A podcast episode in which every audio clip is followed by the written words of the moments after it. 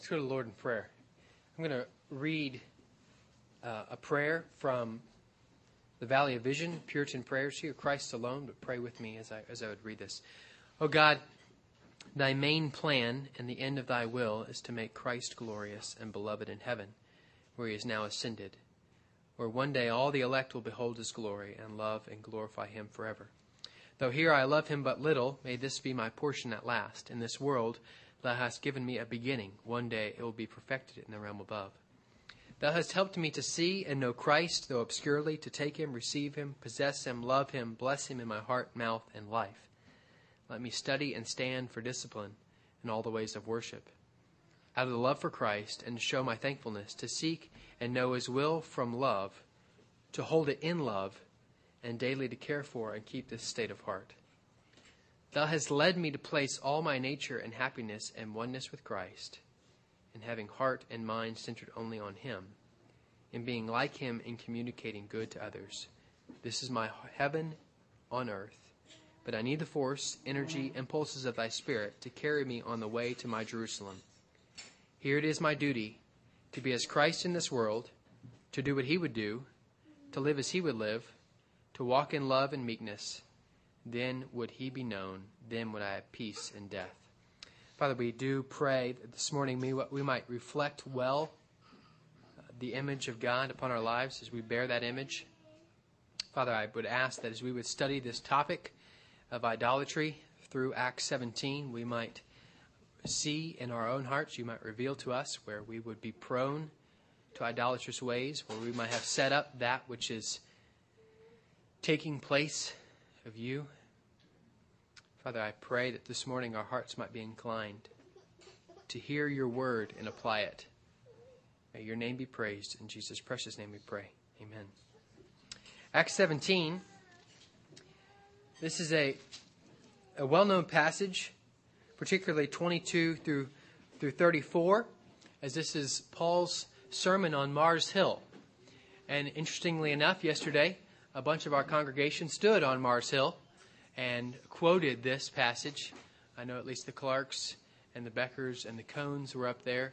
Um, and you'll see a picture here in just a minute that Luke sent me yesterday.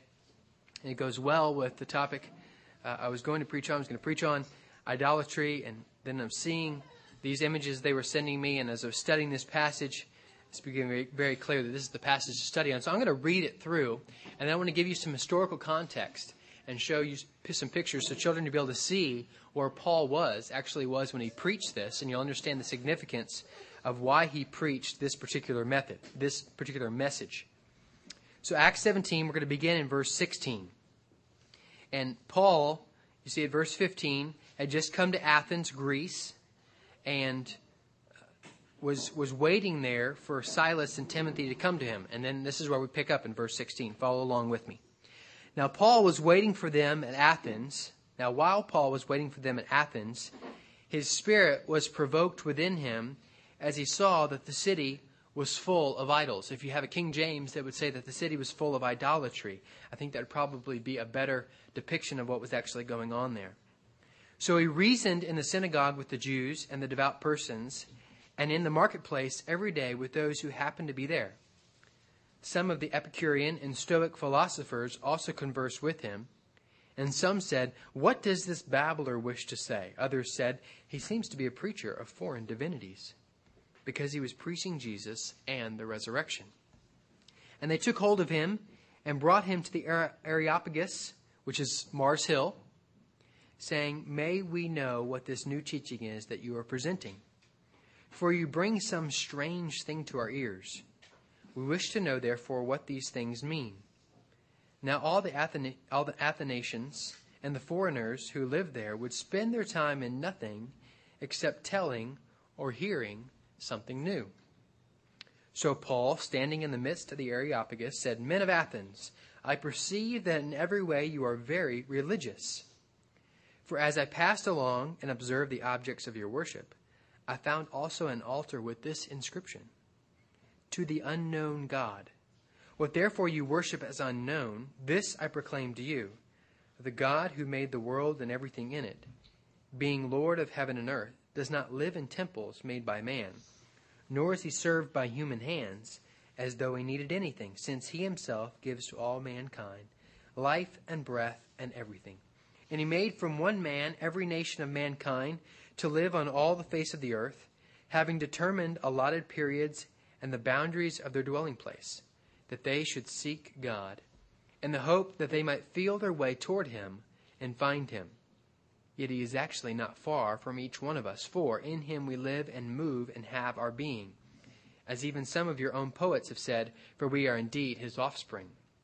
Being in God's offspring, we ought not to think that the divine being is like gold or silver or stone, an image formed by the art and imagination of man. The times of ignorance God overlooked, but now he commands all people everywhere to repent. Because he has fixed a day on which he will judge the world in righteousness by a man whom he has appointed, and of this he has given assurance to all by raising him from the dead. Now, when they had heard of the resurrection of the dead, some mocked, but others said, We will hear you again about this. So Paul went out from their midst, but some men joined him and believed, among whom also were Dionysius the Areopagite and a woman named Damaris and others with them. Chris, let's see, can you can I put this on screen?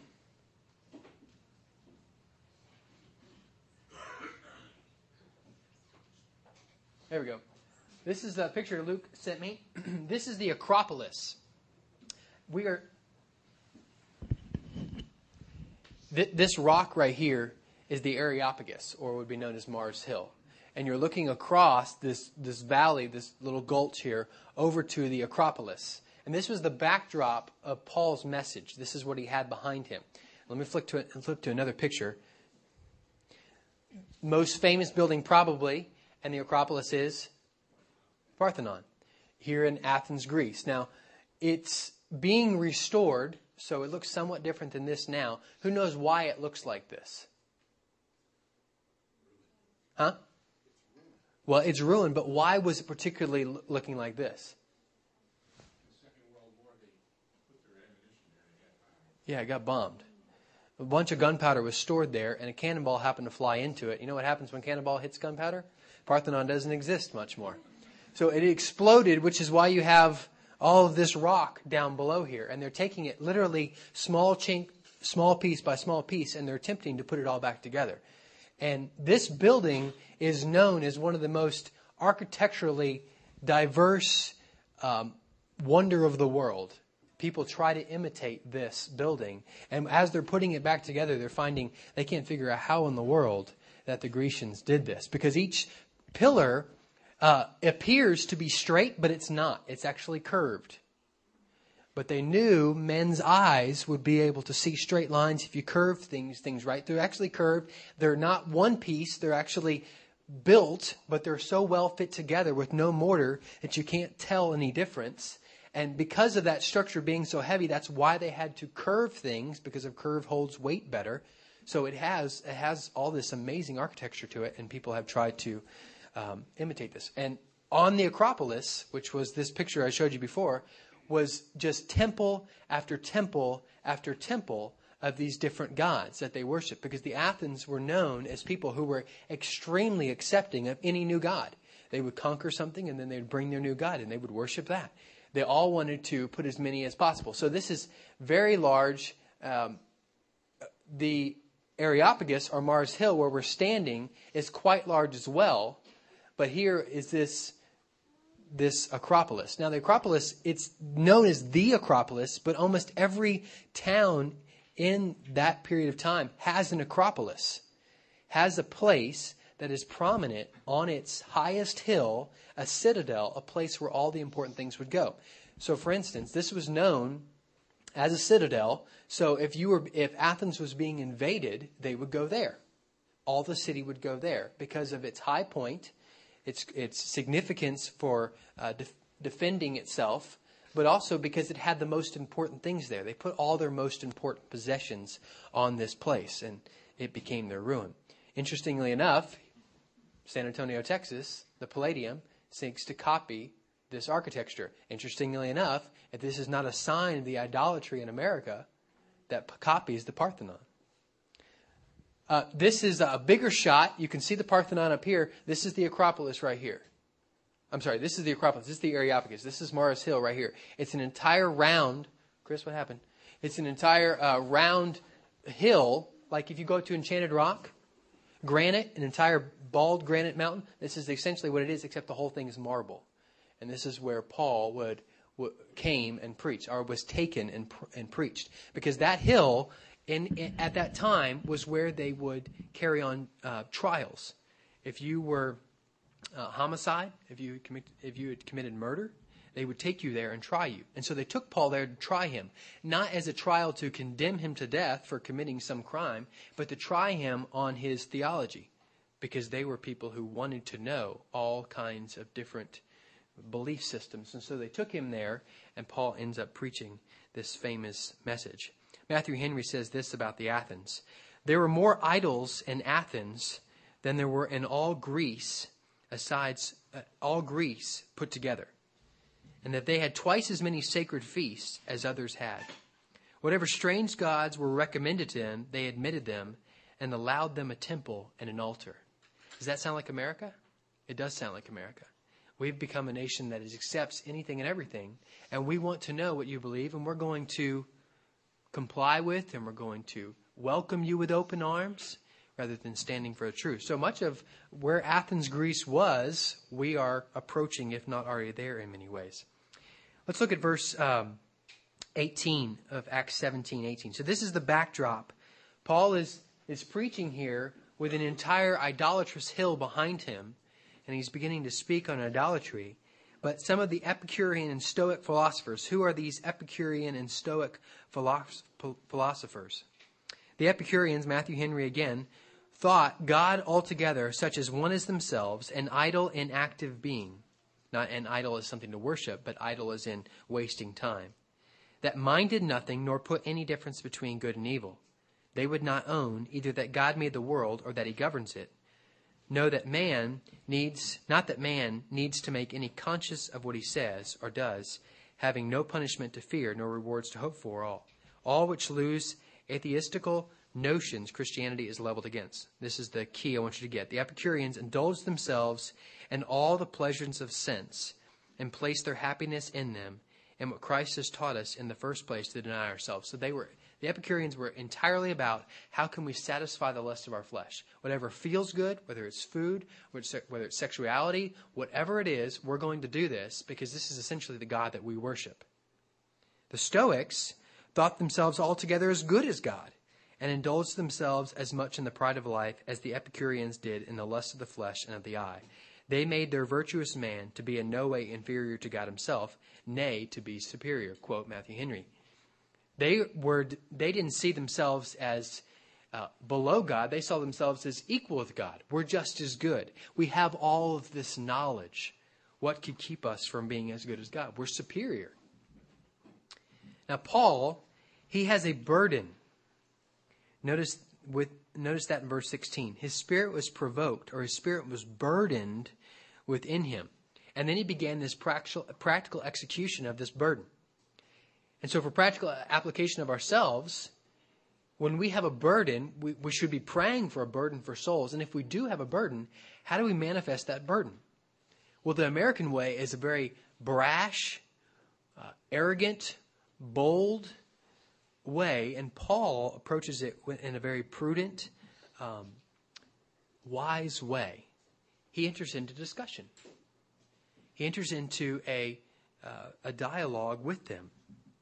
And so instead of just coming out and condemning them straight out, he comes out and asks them a question and draws them out and begins to talk to them about something that they can understand, which is the worship of something. They understand worship, they're worshiping something.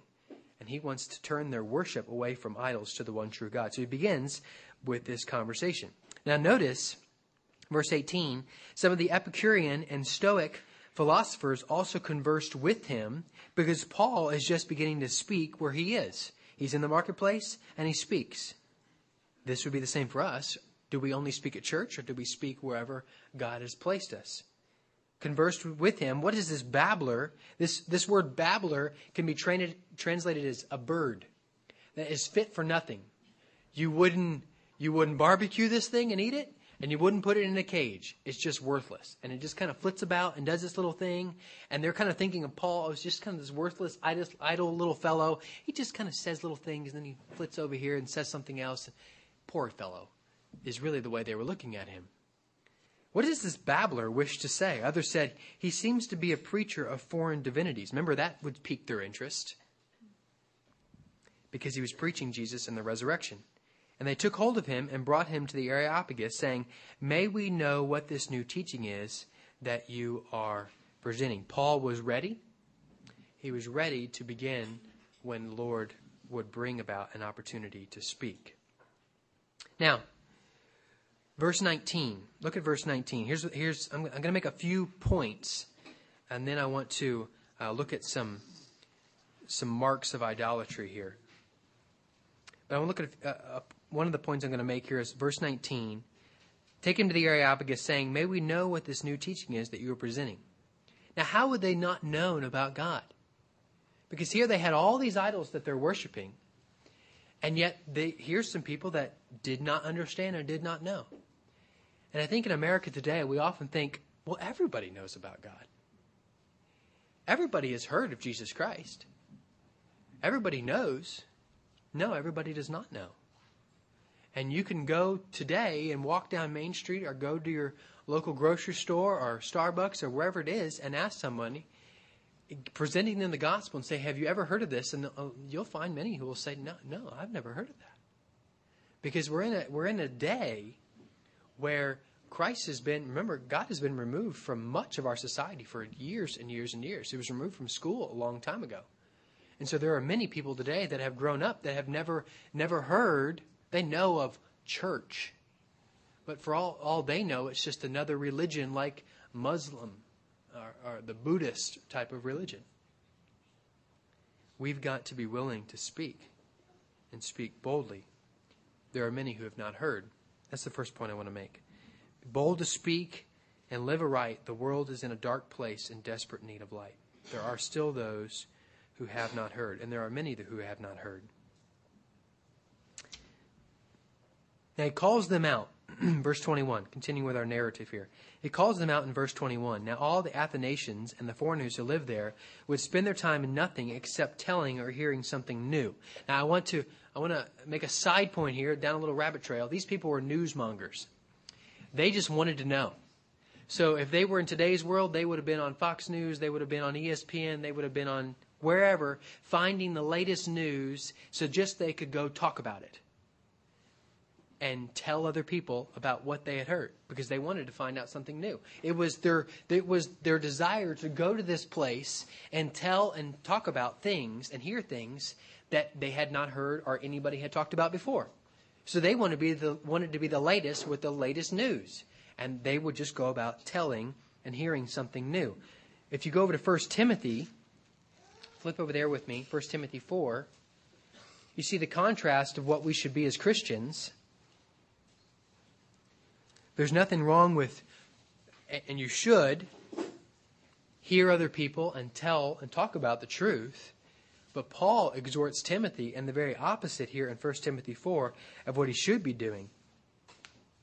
Until I come, verse 13 of 1 uh, Timothy 4, until I come, devote yourself to the public reading of Scripture, to exhortation, to teaching. Do not neglect the gift you have, which was given you by the prophecy when the council of elders laid their hands on you. Practice these things, devote yourself to them, so that all may see your progress. Paul's admonition to the Christians would be don't just tell and hear, but read and meditate. And we, in, a, in, a, in the cultural Christianity of today, would love to just go to church or just go to a conference and not have to study and meditate. But a Christian who is seeking God is going to go first to the scriptures. He's going to be a good Berean.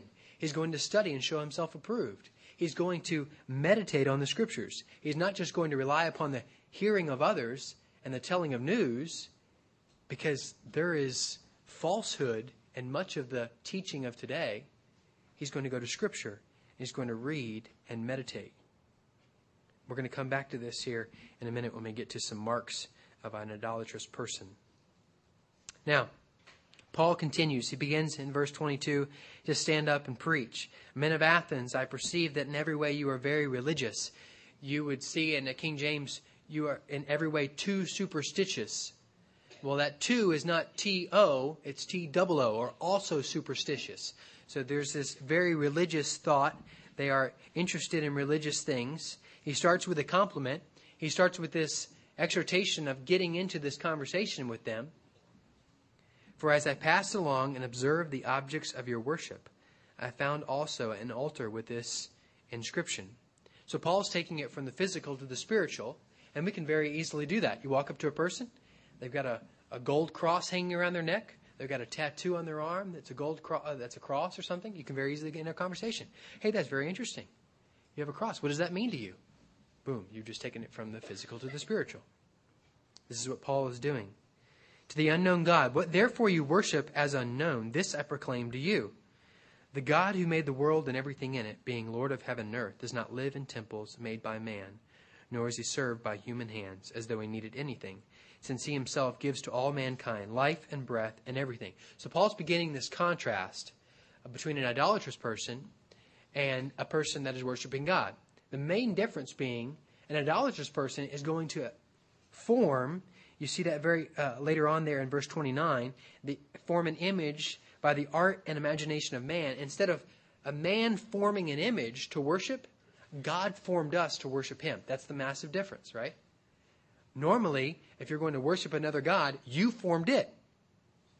The reason we must worship God is because he formed us, and we know according to Genesis 1:29, we are we, we bear his image to worship him. So Paul's beginning this contrast. Verse 26 He made from one man every nation of mankind to live on all the face of the earth, having determined allotted periods and the boundaries of their dwelling place, that they should seek God in the hope that they might feel their way toward Him and find Him. Now, I have to make a, a comment there, there, because you could easily say, well, then people are just going to find their way to God. You know, just kind of explore and they'll, det- they'll find their way to God. Will that happen? No. No, every man is is is dead in his trespasses and sins. There's no way he can grasp God. We've studied this before. But there's this picture there that we cannot find God. It would be desire, it was his ultimate desire that we would walk with him in close relationship with him. That was before the fall in the Garden of Eden. And then look what has happened now. Yet he is actually not far from each one of us. There's almost this paradox thought here of you can you're going to people are going to search and try to find their way to God, and yet he's right there, and they'll never actually find him, other than through the work of the Holy Spirit, making them alive in Christ. In him we live and move and have our being, as even some of your own poets have said, for we are indeed his offspring. Paul was the consummate debater. He was able to bring in the cultural significance of what others were even saying, and here he quotes this poem. Being in God's offspring, we ought not to think that the divine being is being is like gold or silver or stone, an image formed by the art and imagination of man. And here we can slip into a an improper view of thinking about God. I know I can personally slip into this thought of, well, if I just read the Bible, and I want to read the Bible, and I want to go to church, and I want to do the things of God. Those are all thoughts that I have and uh, great longings and burdens to do. But those can very quickly and easily slip over into so that I can get the blessing of God rather than the relationship. So, and, and the blessing normally is what I want. If you, if you think of the, um, the Lord's Prayer, Our Father which art in heaven, Hallowed be thy name, thy kingdom come, thy will be done on earth as it is in heaven. Give us thy daily bread. Normally, I want my daily bread, right? So I'm going to worship God. I'm going to pray the prayers. I'm going to do these things in a heart that desires Him. But my heart is so sinfully and deceitfully wicked that it can slip over into so that God will give me my daily bread. But my heart should be God, I want your daily bread. Whatever it is, even if it's not mine, I would desire that. This is the way we often think of God. Being then God's offspring, we ought not to think that the divine being is like gold or silver or stone, Isn't that the way we sometimes think about God? We, we think of Him as a loving, creating God, but we at times think of Him as something we created and we can just kind of twist all the circumstances just right. We're going to get out of Him whatever we want. That is idolatry. The times of ignorance God overlooked, but now He commands all people everywhere to repent. C.J. Mahaney says this about idolatry Idolatry is the most frequently discussed and most seriously condemned sin in Scripture. The first three commandments of the Ten Commandments discuss this. You could probably go through all of ten and make note of how they refer to idolatry. John Calvin said the human heart is an idol factory. Our desires are often to just build up different idols, to satisfy our own kingdoms. Thy kingdom come, we oftentimes, oftentimes turn into my kingdom come. I want to set up my own kingdom where all around me worship me and laud me as who I desire to be. We live in a false reality oftentimes. This is why social media is so strong in the culture of today, because we want to build up this false reality around me that makes me feel as if I'm something I'm really not, that's something I would desire to be, that people can laud me and praise me for whatever I want them to laud and praise rather than the, the true reality of who I am. A definition by Augustine would be idolatry being earthbound thoughts. Another definition would be in, when anything or anybody gets what God alone deserves. An idol is anything that is a substitute for God and what He alone can do for you. This is across the board in Scripture. And we'll go to some of these passages here in just a minute. What causes idolatry? Let's go to Isaiah 44.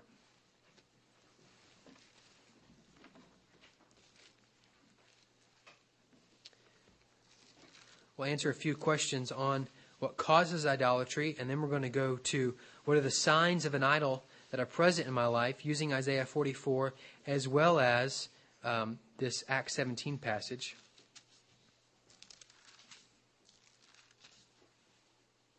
And there's so much that we can, there's so many passages that we could read today, and I encourage you to make this a, a topical study in your in your daily devotions. Just start looking up idolatry. It's all over Scripture. We're going to Isaiah 44. We're going to go to verse 20, but 9 through verse 20 is all about idolatry. But we're going to start. We're going to just look at verse 20 for the sake of time. Isaiah 44, verse 20. He feeds on ashes. This is the, the key here. This is that would be a, a cause of idolatry. A deluded heart. That would be the cause. A deluded heart has led him astray, and he cannot deliver himself or say, Is there not a lie in my right hand? Calvin, I think, was very right in that he said the human heart is an idol factory. So if you remove yourself from Scripture, if you remove yourself from the fellowship of the saints, if you allow the, the world to be more present than the things of God, you're deluding your heart. And the natural outflow of that is going to be idolatry. And this is the this is the cause of idolatry. A deluded heart has led him astray. He cannot deliver himself or say, Is there not a, a lie in my right hand? O heart that is watered down to the things of God. Our hearts are desperately wicked. Who can know it? We know that according to Jeremiah. And we've got to guard our heart. Let's go to Proverbs 4:23. A well-known passage passage few, I think, know that is actually quoted earlier in the Old Testament, and we're going to go to that passage here in just a second. Proverbs 4:23, "Keep your heart with all vigilance." Some translations would say discipline. Keep your heart with all discipline. Keep your heart with all vigilance, for for, for from it flow the springs of life. Now that is a quote from Deuteronomy 4:9. Go over there with me.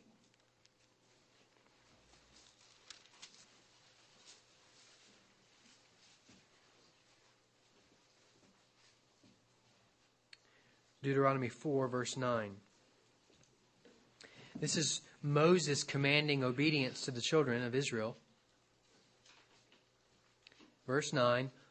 And if you, I encourage you to write in your Bible, and I would encourage you to write next to this Deuteronomy 4 9, Proverbs 4.23.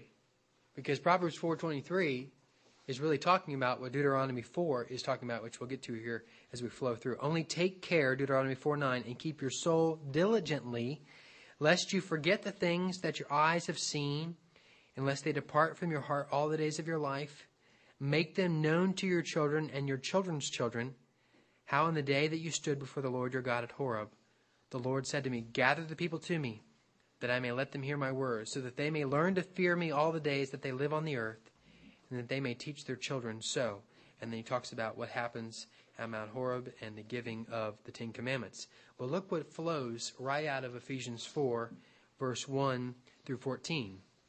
The, the heading on my Bible says, Idolatry Forbidden, starting in verse 15. Therefore, watch yourselves very carefully, since you saw no form on the day that the Lord spoke to you at Horeb out of the midst of the fire. Beware lest you act corruptly by making a carved image for yourselves in the form of any figure. And the New Testament talks about this, 1 John 5:21. John tells us, little children, be careful, watch yourself, be careful of idolatry. It is something that's going to be a natural outflow unless we keep our soul, our heart vigilantly or disciplined or diligently. It comes, idolatry comes from a deluded heart. Now, go back to Acts 17. And I want to quickly go through a few signs of an idolatrous heart.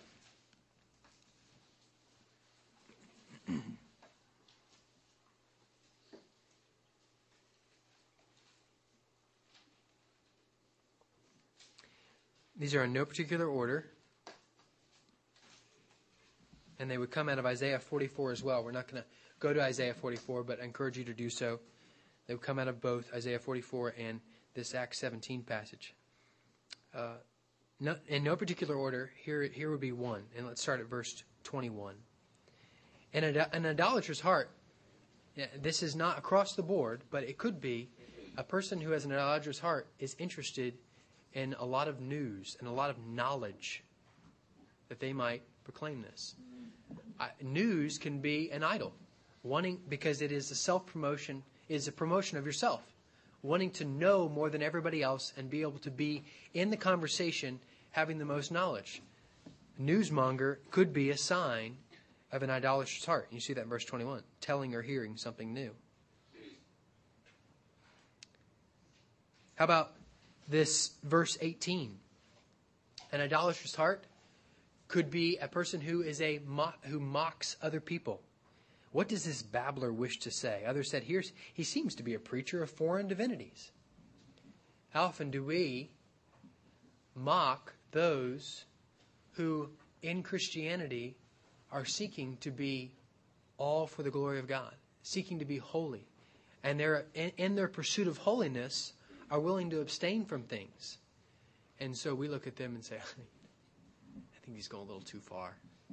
You know, I think he's a little too much into that Jesus thing. And we mock them. A mocking, a mocking heart can be a sign of an idolatrous heart. How about this this verse 21 again? They spent their time in nothing an idolatrous heart can be a, a heart, an idol can be something that consumes your time. What do you find yourself doing a lot of? What when, when you're when you have an idle thought and you're just idle I D L E, an idle thought, sitting alone, thinking about something. What is the thought? What, what thoughts that come to your mind? Be honest with yourself. What are those thoughts? Those probably are that which consumes your time, or what you want to consume your time with. What are your thoughts and intentions? What, the, what's, what, what is that that consumes your time? That, would, that could be the sign of an idolatrous heart or showing what could be the idol. This Epicurean, verse 18, and Stoic philosophers, people that were desiring of, of, of appeasing the senses, to, uh, appeasing their senses now, pleasures of sin for a season, an idolatrous heart could be one that desires to have the peace of his senses now, wanting to satisfy my desires right now.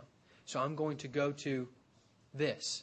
I'm going to read that. When you have an idle moment, or when you're when you are a little discouraged, not quite sure what to do with your time, what do you go do to satisfy yourself?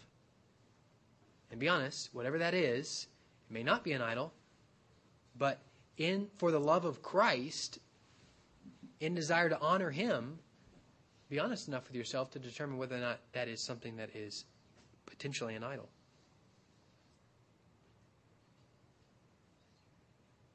An idol, this would be out of Isaiah 44, makes you blind to themselves.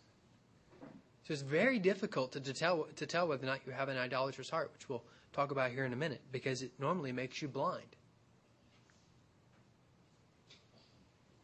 Now, what is the solution to ridding idolatry? So I went over a couple characteristics of an idolatrous heart. Could be a newsmonger, could be uh, a desire to satisfy the, the lust of their flesh now. It could be a mocking heart, a heart that is consumed uh, with time on other things, a heart that's blind, a deluded heart. What is the solution to ridding idolatry? Well, it has to start, obviously, with all sin. In verse 30 of Acts 17, the times of ignorance God overlooked, but now he commands all people everywhere to repent. We would need to repent, beginning with repentance to rid idolatry.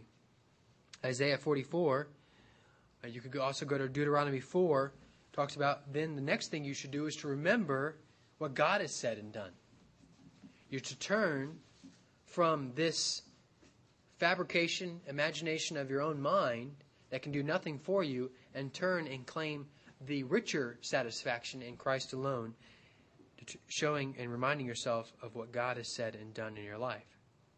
Then you would return to God, for He has redeemed you. You can look at that in 1 John 1 9. If you confess your sins, He is faithful and just to forgive you of sins and cleanse you from all unrighteousness verse 7 of that passage. But if we walk in the light as he is in the light, we have fellowship with one another, and the blood of Jesus Christ, Jesus his Son, cleanses us from all sin. If we say we have no sin, we deceive ourselves, and the truth is not in us. If we confess our sins, he is faithful and just to forgive us our sins. To, to, we're to confess that sin in repentance and then return to Christ and have fellowship with him. And fight and flee for glory. Another passage that's closely uh, tied to this Acts 17 passage would be 1 Corinthians 10, and we memorized 1 Corinthians 10:13. 1 Corinthians 10:13 is in the context of idolatry.